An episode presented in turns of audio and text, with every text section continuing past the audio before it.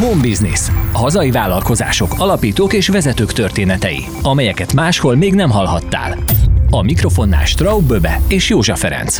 Köszönhetően a jól megfogalmazott jövőképnek és a valós igényeket kielégítő termékeknek immár 55 éve töretlenül működik hazánk egyik legrégebbi márkája, a Momert. A főként háztartási kisgépeiről, mérlegeiről, egészségmegőrző készülékeiről ismert vállalat életében is voltak mélypontok. Óriási kihívást jelent a távol-keleti termeléssel felvenni a versenyt. Hogyan tudnak évtizedek óta megújulni és piacon maradni? Miként sikerült a privatizáció során a dolgozóknak és a menedzsmentnek megszerezni a vállalatot? Vállalatot. Melyek voltak a legnagyobb mérföldkövek a gyár életében? Ezekről beszélgettünk Barsi Csabával, a Momert kereskedelmi vezetőjével. Sziasztok! Mai adásunkban egy régi hazai márka, a Magyar Optikai Művek egyik utódvállalatáról lesz szó. Számos márkával ellentétben ők nem tűntek el a sülyeztőben a rendszerváltást követően, és a mai napig működnek, gyártanak. Vendégünk az idén 55 éves Momert kereskedelmi vezetője, Barsi Csaba. Köszönjük Csaba, hogy elfogadtad a meghívásunkat. Én köszönöm a meghívást, mindenkit szeretettel üdvözlök. Mesélj nekünk arról, hogy hogyan sikerült tulajdonképpen nektek nem elsüllyedni a sülyeztőben, és tulajdonképpen folyamatosan 55 éve, sőt, hogyha MOM anya vállalatot tekintjük, akkor még régebb óta működni. Hát igen, 55 éves az idén a Momert. 1967-ben indult optikai műveknek voltunk a Dunai Városi óragyára. 1967. április 17-én, tehát nem sokára, egy pár nap múlva fogjuk ünnepelni az 55. születésnapunkat, és hogy miért maradtunk, és miért vagyunk még mindig a piacon, ezt egy pár mondatban úgy foglalnám össze, hogy mindig megvolt a válasza a Momertnek a kihívásokra egy nagyon jól megfogalmazott jövőkép alapján dolgozott mindig, korábban a, a MOM óragyára, aztán amikor 89-ben megtörtént a privatizáció, akkor a Momert, mert hogy új nevet vett föl, mindig az volt a cél, hogy olyan termékeket fejleszen a cég, olyan termékeket gyártson, amik valós igényeket tud kielégíteni, eladható, és mindehez megvan az a technológia, az a gyártói kapacitás, amit folyamatosan igyekeztünk nem a mai kor színvonalán tartani, hanem a holnap igényeit kielégítve szinten tartani.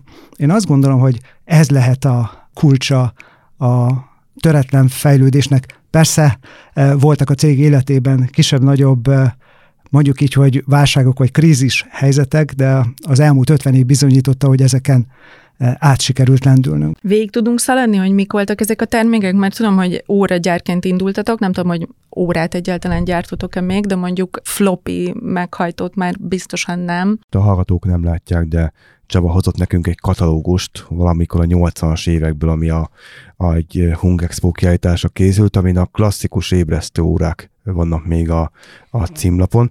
Milyen termékek vannak most a palettán, miket gyártok? Hol találkozhatunk a termékeitekkel? Akkor először gyorsan megválaszolom, hogy milyen termékeket gyártunk most, aztán visszatérek az órákra, mert nagyon érdekes ez a történet is. A, a mostani termék portfóliónk az három termékcsoportra osztható. A, az egyik a háztartási kisgépek, egészségmegőrző termékek és baba-mama termékek itt elsősorban babamérlegekre és az egyéb baba gondoskodás termékeire gondolok. És visszatérve a kezdetekre, amikor megszületett a döntés a MOM akkori vezetésénél, hogy 1967-ben Dunai városba telepíti az óra gyártását, akkor ennek volt, ugye, mint akkor a, a szocializmusban egy, egy politikai oka is. A Dunai városi vasművek az 50-es évek elején indult el. Valamikor 49-50 környékén kezdték építeni a, a vasműveket, ami akkor a legnagyobb beruházás volt az országban. 54-től elindult a vasművek, és ugye oda e, sereglettek e, azok a, a munkás emberek, akik e, a, a vasgyártásban dolgoztak, és fölmerült a, a kérdés, hogy a, a munkások feleségeit, társait, magyarul a nőket, azokat hogyan fogják tudni ellátni munkával. És megszületett a döntés, a városba nem csak a nehézipart kellett telepíteni, hanem, hanem a finom mechanikát is. Olyan iparágokat telepítettek, amiket a nők is tudtak végezni, sőt, kifejezetten a nők tudtak jól csinálni. Így jött az óragyártás szóba, és egy pár év, pár hónap alatt, bocsánat, pár hónap alatt meg is történt a gyár telepítése.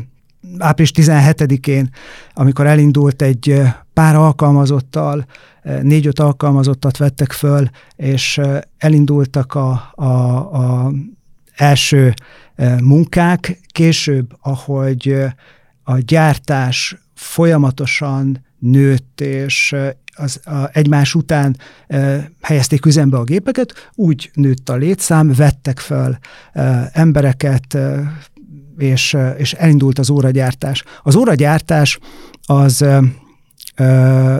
ez, a, ez a hagyományos, mechanikus vekkeróra. Én azt gondolom, hogy ma nem csak az én generációmnak, de, de szerintem a fiatalabb generációnak is van valamilyen emlékképe, ha más nem nagymamáink házában biztos, hogy volt egy olyan, olyan óra, ami mum óra volt. Ezekből az órákból a durván olyan 10, 10 és 20 millió közötti darabszámot gyártott az óragyár. Ez óriási szám. Legfőképpen exportra készültek ezek az órák, ugye KGST piac volt, KGST országi, országaiba szállította a, a MOM óragyára az órákat. A, a, ezekből az órákból nagyon sok fajta készült. Nagyon sok típus készült.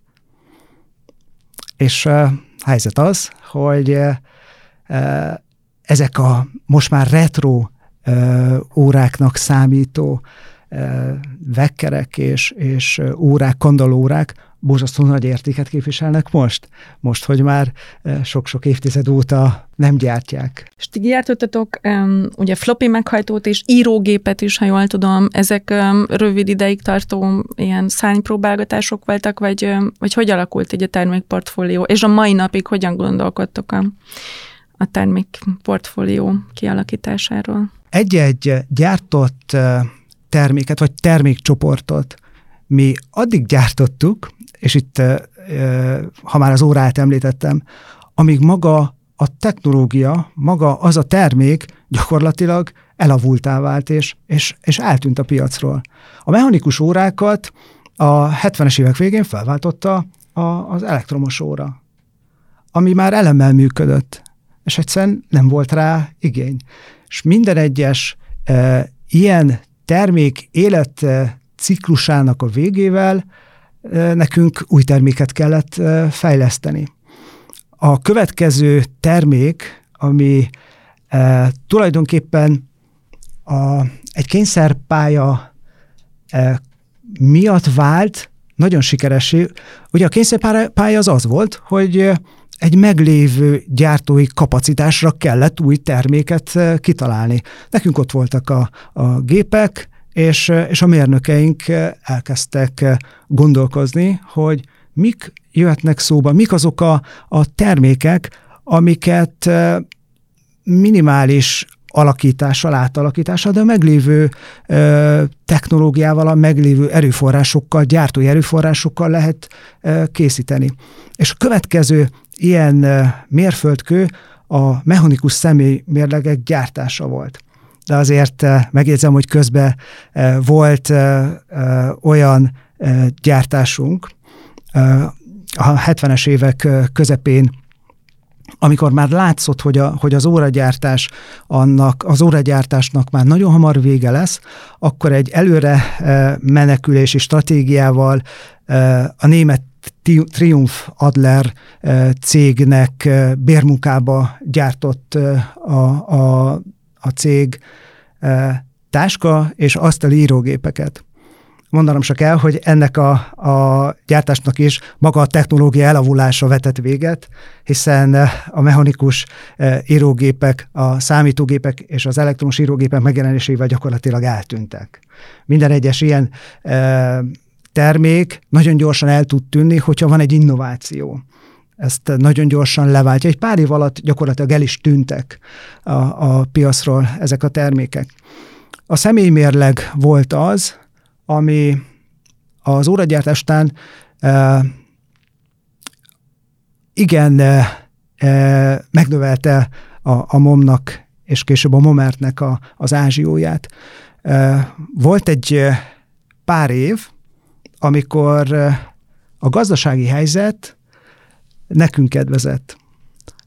Ez azt jelenti, hogy a, a kínai gazdaság még nem volt olyan helyzetben és állapotban, hogy azt a gazdasági kereskedelmi fölényt, ami most jellemző rá, betöltse. Gyakorlatilag Európa, az európai cégek nagyjából Európába gyártottak. A személymérleggel 2 millió darabot, a személymérlegből 2 millió darabot gyártottunk éveken keresztül. Ez a 2 milliós adat, ez gyakorlatilag a, a világ mérleg gyártásának az 5%-át jelentette.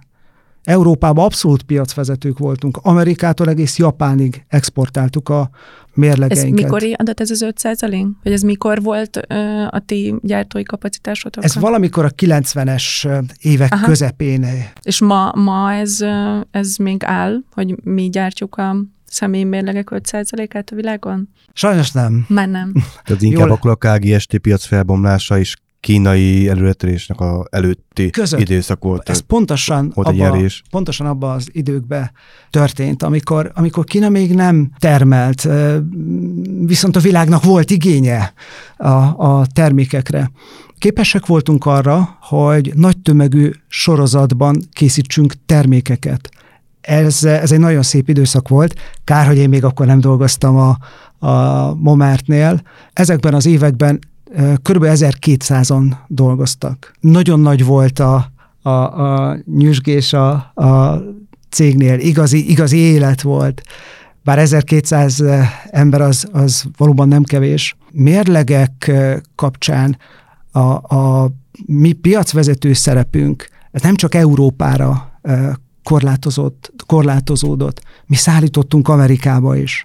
Nagyon nagy mennyiségek mentek át, hajóztak át az amerikai kontinensre. Ez a folyamatos termék innováció, amit ugye említettél, hogy mindig meg kell túljulni, mert hogy egyrészt a technológia, másrészt a piac is változott. Ez ma jelen pillanatban is jellemzi a céget? Természetesen folyamatos a termék innováció.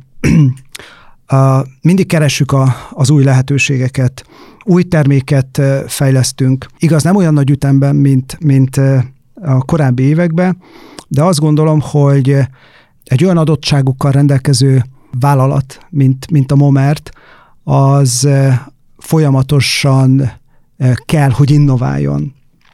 Kell a termékfejlesztés, egyrészt azért kell, mert a vásárlóinknak, a vevőinknek igénye van a, a, az új termékekre. Másrészt meg a termékeink egy jelentős részét exportáljuk. A mi export partnereink mindig jelentkeznek hogy, hogy szükségük van új termékekre. Az export termékeinknek a nagy részét az, a, a partnerünk saját márkája, márkájával, OEM termékként gyártjuk. Nem feltétlen momertként találja meg egy olasz vagy egy német vásárló a polcokon a termékeinket. De akkor az azt jelenti, hogy, hogy Kínával fel lehet venni a versenyt ebből a szempontból? Hogy tömegterméket gyártatok itthon, és akkor ennek van exportpiaca? A mostani helyzetre azt mondom, hogy igen, és egy határozott, határozott igen. Ismerjük az elmúlt két év történetét, azt látjuk és tapasztaljuk, hogy felértékelődik az európai gyártás. Felértékelődik azért, mert Kína már nem tud olyan vonzó lenni az európai gyártatóknak, illetve az európai, mondjuk így európai multiknak, hogy miért. Egyrészt azért, mert a, a kínai gyárak gyártási ideje kiszámíthatatlanul megnőtt.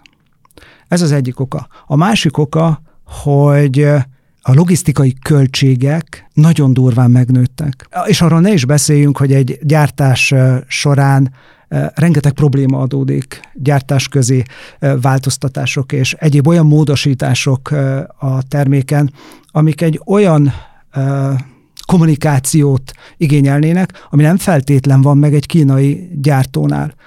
Az elmúlt pár hónapban azt tapasztaljuk, hogy egyre többen jelentkeznek nálunk, hogy hogy adjunk ajánlatot bizonyos termékek gyártására.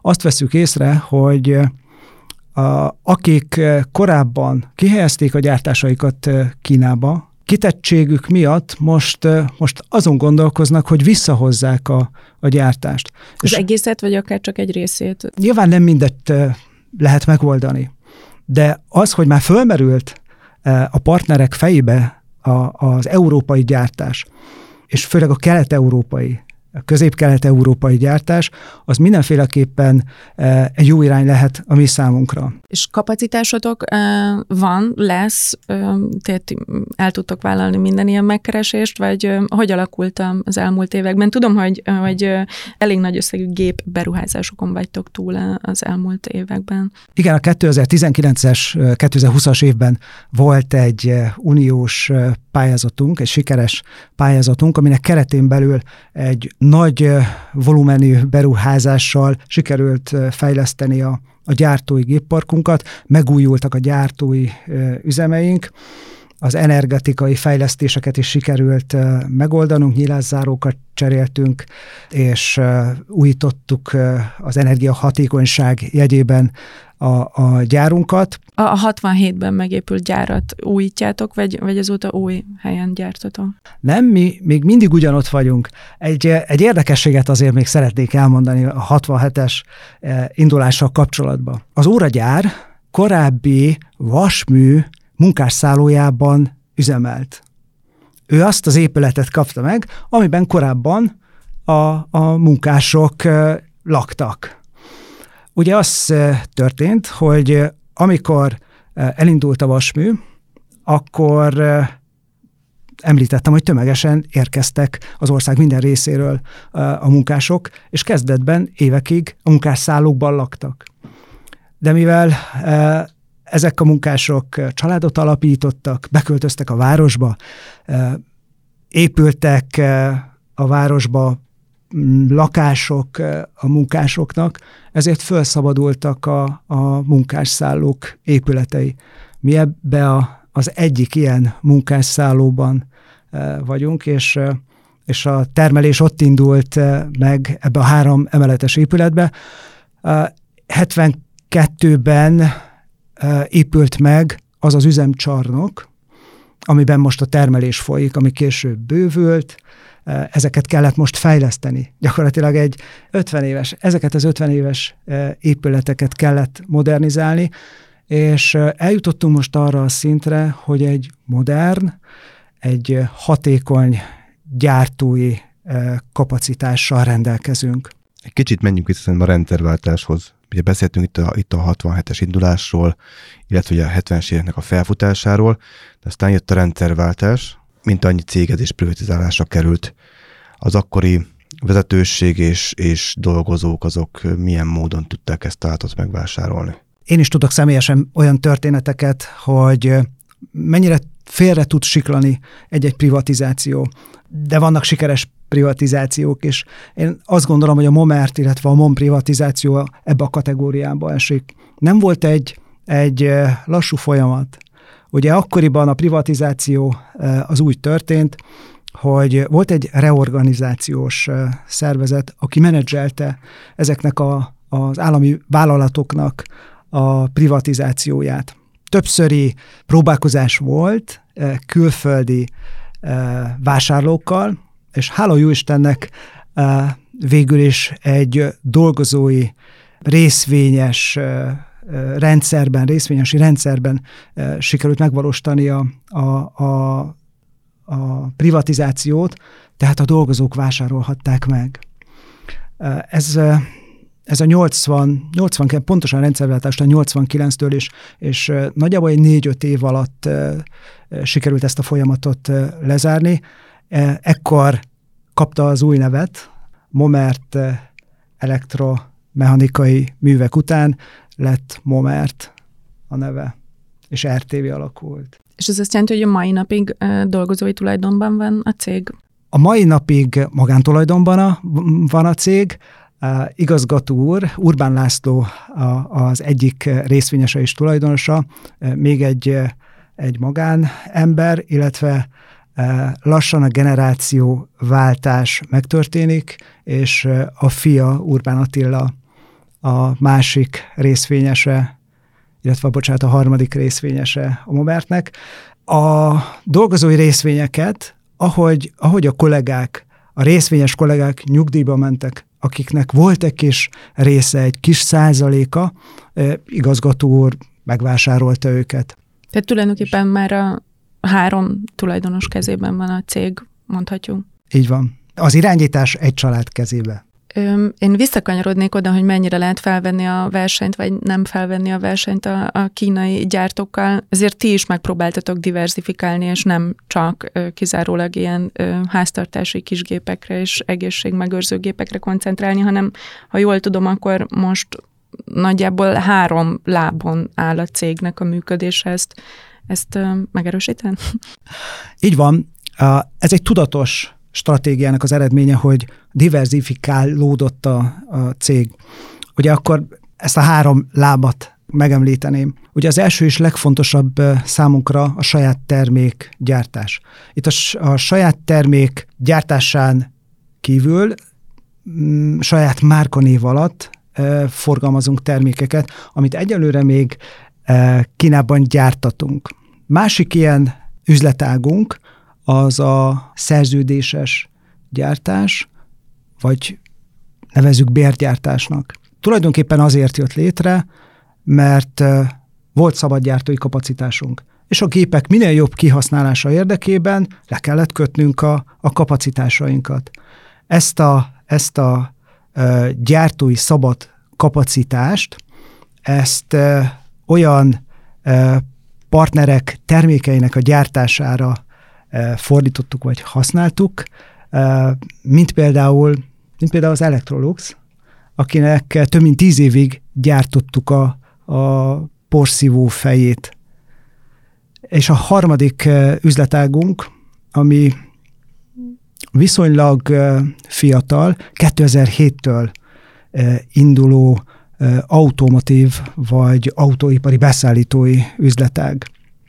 És hogy miért volt nagyon fontos ez a diversifikáció, az, hogy mi több lábon állunk. Folyamatosan elszenvedjük a külső körülmények hatásait. Válságok jönnek-mennek. És a több lábon állás az megmentett minket sokszor a nehéz helyzetektől. Mindig kihúzott minket egy-egy olyan működő üzletágunk, ami ami tudta pótolni, még hogyha nem is olyan mértékig, a, a kieső forgalmakat. És most ez a három láb, ez nagyjából mondjuk bevétel vagy nyereség szempontjából milyen súlyt képvisel? Tehát mi az, ami a legerősebb láb? Hát a legerősebb láb a saját termékgyártás, és ezt, ezt szeretnénk még erősíteni. Erre van a legnagyobb ráhatásunk, ezt szeretjük a legjobban, szeretjük a, a saját márkánkat, és, és azt gondolom, hogy a saját termék, a saját brand, a saját brand erősítése mindig a leg, legjobb út ahhoz, hogy elérjük a céljainkat és a, a forgalmunkat. A forgalmat tekintve talán a felét teszi ki az összárbavételünknek, és a másik felét pedig a, a bérgyártás illetve az autóipari beszállítás. Az autóipari beszállítás egy az viszonylag kisebb volumenre, de úgy a forgalom felét teszi ki ez a kettő. És mely autógyáraknak szállítatok be, és milyen termékeket? Nem közvetlenül autógyáraknak szállítunk, hanem egy olyan e, nagy autóipari beszállítónak, aki közvetlenül szállít be egy Volkswagennek, Audinak, de gyártunk Porsche-nak, gyártunk Mercedesnek alkatrészeket. Mi fém alkatrészeket gyártunk az autóipar számára, olyan motortéri tartó elemeket, amiknek a gyártása viszonylag bonyolult. Egyrészt bonyolult azért, mert ezek saválóanyagból készülnek, és, és egy olyan dimenziójú alkatrészek, amik nagy kihívás elé tudják állítani még a mi tapasztalt mérnökeinket is. A gyártás sem egyszerű, és az autóiparról azt kell tudni, hogy nagyon szigorú követelményeket támaszt a beszállítóival szemben. Száz ezred milliméter pontosággal kell gyártani. És ahhoz, hogy ezeket a, ezeket a, a szigorú követelményeket mi tudjuk hozni, ehhez megfelelő méréseket kell végezni. Rendelkezünk olyan mérőlaborral, amik tudják garantálni, hogy azok az alkatrészek, azok a, a darabok, azok százszázalékos minőséget tudjanak képviselni. És ha már szóba kerültek a, a, a mérnökök, illetve hát a nagyon jól kvalifikált ö, szakembereitek, mennyire nehéz most ö, ezeket a, a dolgozókat megtalálni és, és megtartani, és mennyiben tud mondjuk ezen a robotizáció, vagy az ipar 4.0 segíteni rajtatok? Mert sajtem a választ, hogy nem egyszerű. Nem egyszerű. Egyrészt mérnököt találni nagyon-nagyon nehéz. A, az elkövetkezendő időszak óriási kihívása lesz a munkaerő megtalálása és megtartása mérnököt találni, megfelelően kvalifikált mérnököt, de én azt gondolom, hogy, hogy pályakezdő mérnököt is nagyon-nagyon nehéz. Egyrészt ugye mi próbáljuk megtartani a, a saját kollégáinkat, illetve a meglévő munkaerőt. Másrészt meg most nagy energiát fektetünk abba, hogy feltöltsük azokat a, a pozíciókat, és, és legfőképp mérnökök és szakemberek hiányoznak a rendszerből. A nagy kihívás, folyamatosan dolgozunk, és meglátjuk, hogy, hogy hogyan tudunk boldogulni. De én azt gondolom, hogy a Momert az mindig is egy vonzó munkahely volt. Egyrészt azért, mert nagy kihívást jelent ez a fajta sokrétűség. Az, hogy mi, az, hogy mi egy olyan ö, komplex technológiát működtetünk házon belül, és egy-egy projekt, amikor elindul, akkor, akkor a mérnökeinknek igen kreatívnak kell lenni. És azt tapasztaljuk, hogy a, hogy a mérnököket éppen ez a fajta kiteljesedés, ez a fajta kreativitás tud motiválni. Tehát várjuk a mérnököket. És kereskedelmi vezetőként most milyen kihívásaid vannak a Momertnél? Előre kell menni. Nem árulok el nagy titkot, hogy azzal, hogy ezt az 55. születésnapunkat méltóképpen szeretnénk megünnepelni, és ezt úgy tesszük, hogy hogy meg fogunk újulni. Megújulunk, egy vizuális megújuláson fog keresztül menni a Momert. Ez, ez jelenti a, a mi logónk megújítását, ez jelenti az összes arculati elemünk megújítását. Ezek a, az arculati elemek, a grafika, a tipográfia, ez gyakorlatilag most, most számolok, hát 30 éves. És sajnos ez látszik a, a külső megjelenésein a, a dobozainknak. Elég gyakran ér minket a, a vád, hogy hát, mintha egy picikét avitos lenne a, a mi dobozunk. És sajnos ezzel egyet, kellek, hogy, egyet kell, hogy értsek, mert igen, igen, nagyon régóta használjuk ezeket a, a grafikai elemeket, és valóban itt az ideje, hogy, hogy megújuljunk. A kihívás egyik része ez. A másik része meg az, hogy ezt a fajta megújítás, nekünk le kell kommunikálni. Nekünk tudatni kell a világgal, hogy a Momert, mint márka, az már nem ugyanaz, mint, mint ezelőtt 55 évvel megújulunk. Egy nagy marketing kampányt tervezünk ebbe az évbe. Ennek a részleteit most fogjuk kidolgozni, de már, már összeállt a terv annyira, hogy a megvalósításával már megbíztunk egy design céget, és, és nagyon, nagyon, jó ütön, nagyon jó ütemben halad, és nagyon, nagyon jó irányba fog mozdulni. A másik nagy kihívás az az értékesítést érinti. Kiskereskedelmi polcokon mindenhol megtalálhatóak a termékeitek, ha jól tudom. Jelentős helyeken ott vagyunk. Ott vagyunk a, a jelentős ritéleknél. Ott vagyunk egy Osanba, ott vagyunk a Spárba, ott vagyunk a szakkereskedőknél. Természetesen vannak még olyan helyek, ahol szívesen látnám amit termékeinket, a Momer termékeket. A saját termékek intenzívebb értékesítése mellett a kapacitásunk értékesítése a, a másik nagy kihívás. Említettem az elő az Electroluxot. Az Electrolux sok éven keresztül kötött el a mi gyártói kapacitásunkat. A 2020-as évek, nem, pontosan 2020-ban döntött úgy, hogy áthelyezi a porszívó gyártását Magyarországról Kínába. Jászberényben gyártotta a porszívóit, és egy döntéssel ez a gyártás átkerült Kínába, és nekünk egy, egy jelentős gyártói kapacitás szabadult föl. Ennek természetesen egy részét sikerült már lefednünk, de az a helyzet, hogy, hogy a COVID igencsak megnehezítette a dolgunkat. Tárgyalásban voltunk nagyon sok céggel, német cégekkel is, és pont a lockdown idején,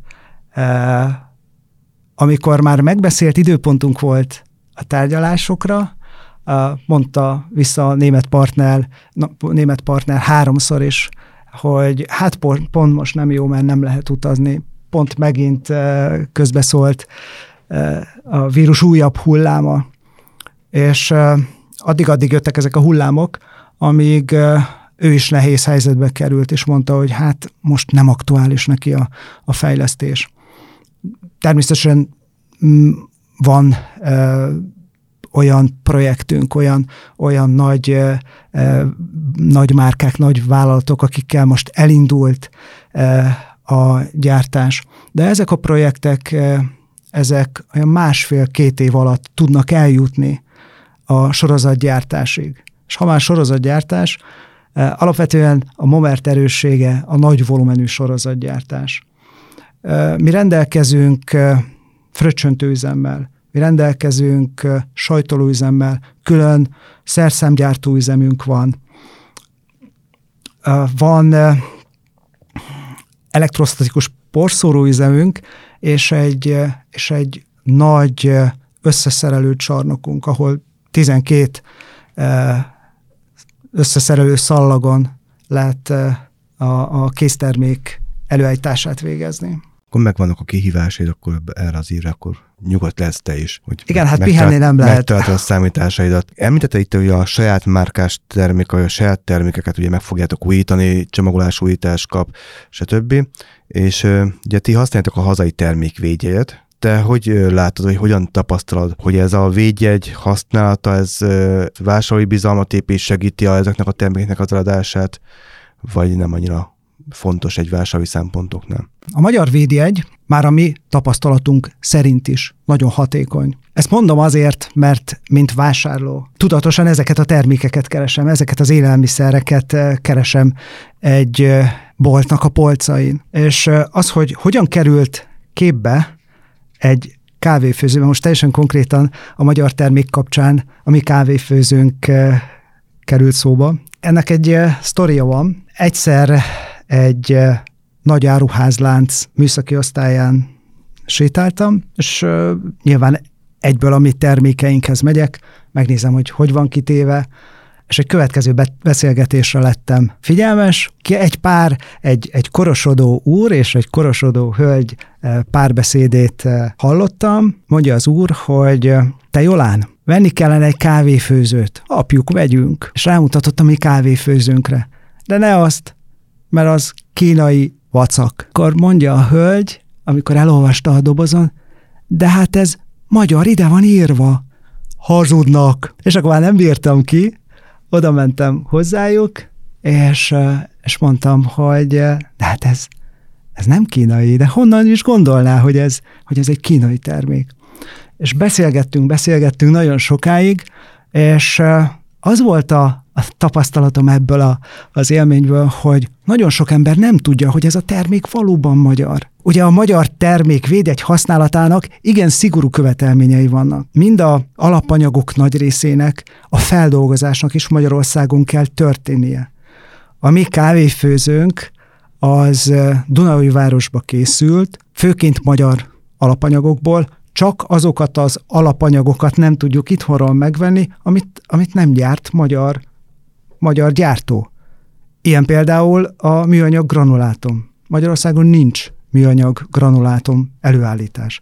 Tehát ezért is e, korlátozódik már be a száz százalék e, magyar termék. Ezért nem tudott magyar termék lenni, csak hazai termék.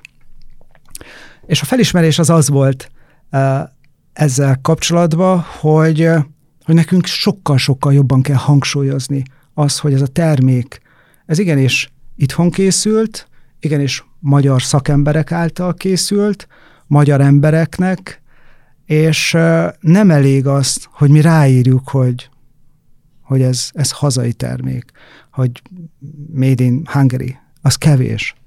Ezt nekünk kommunikálni kell. És és valamikor tavaly évvégén, október közepén kaptuk meg a védjegy használatát. És azt kell, hogy mondjam, hogy, az, hogy ettől az évtől kezdve indult el úgy igazán ennek a, a kampány szintű értékesítése.